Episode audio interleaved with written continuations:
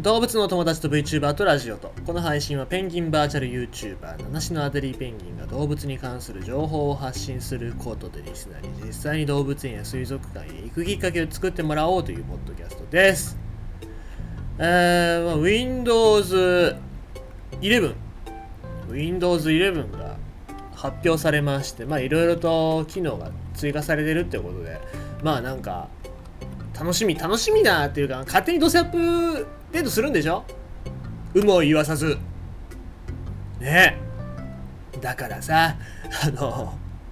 まあさなんかみんなから喜ばれるような発表会じゃないんだけどねと思ったんですけどもね、うん、まあそんな中でですね、えーまあ、発表会が発表会というとアップルの発表会なんかっていうのは非常にセンセーショナルでみんながそういう発表会を真似したいっていうことで、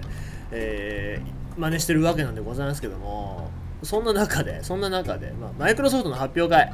発表会がすごかったらしくてマイクロソフト発表会の配信をしてたんだけども配信もちまちま止まってたと。まあその辺はまあいいとしてよ。冒頭でその代表者のマイクロソフトの代表代表者の方が、えー、挨拶をするんだけどもそれって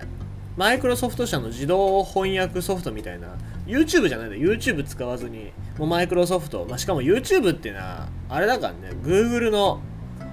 商品だから。だからまあ使いたくないのはわかるんだけども自前のところでなんか動画配信のサイトみたいなの立ち上げてさそんでまあ手話もあったりとかあとは同時翻訳でいろいろな国の言葉に変えてもロシア日本語だったりドイツ語だったりっていろいろな言葉に翻訳を自動翻訳するようにということで、まあ、そういうマイクロソフトの技術を見せつけるっていう場所でもあったんだけどさその中で、えー、I'm so tired you're able to join us today、まあ、able to join us today っていうのはあなたが参加できることとても興奮していますっていうね。あなたが参加できることっていうことで、えー、able っていうのはできることっていうことですんで、まあ、そこを言ったんだけどもどうも、えー画面に表示される日本語訳がねそのエイブルをアナルに勘違いしちゃったみたいで直訳すると、私はあなたのアナルにとても興奮しています。今日はぜひ参加してください」嫌じゃん。嫌じゃん。そんなの参加したくないじゃん。ねえ。えー、まあということでマイクロソフトらしいなっていう感じはしますけどもね。こんなんかうん。いいものとこうシェアを取るものって違うんだなっていうのは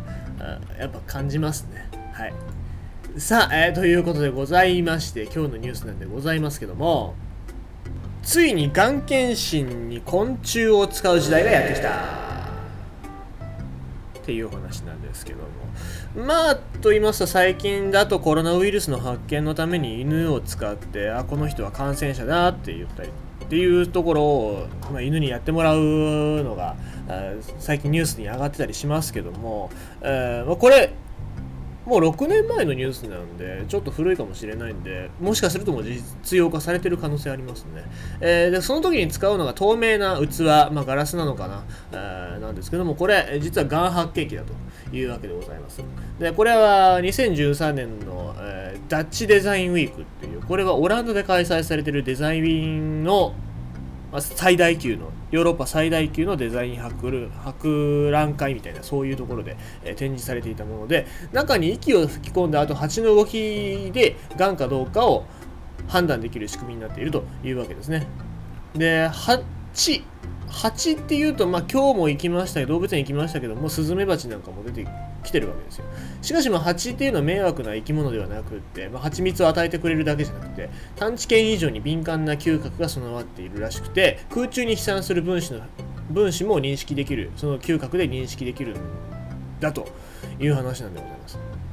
だからその呼気の中にがん細胞みたいなのの一部が入っていれば、えー、蜂は気づくわけですね。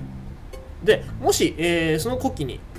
特定の周期が含まれている匂いですね。匂いが含まれているんだったらばその匂いをたどって蜂は小さな部屋へと移動してきます。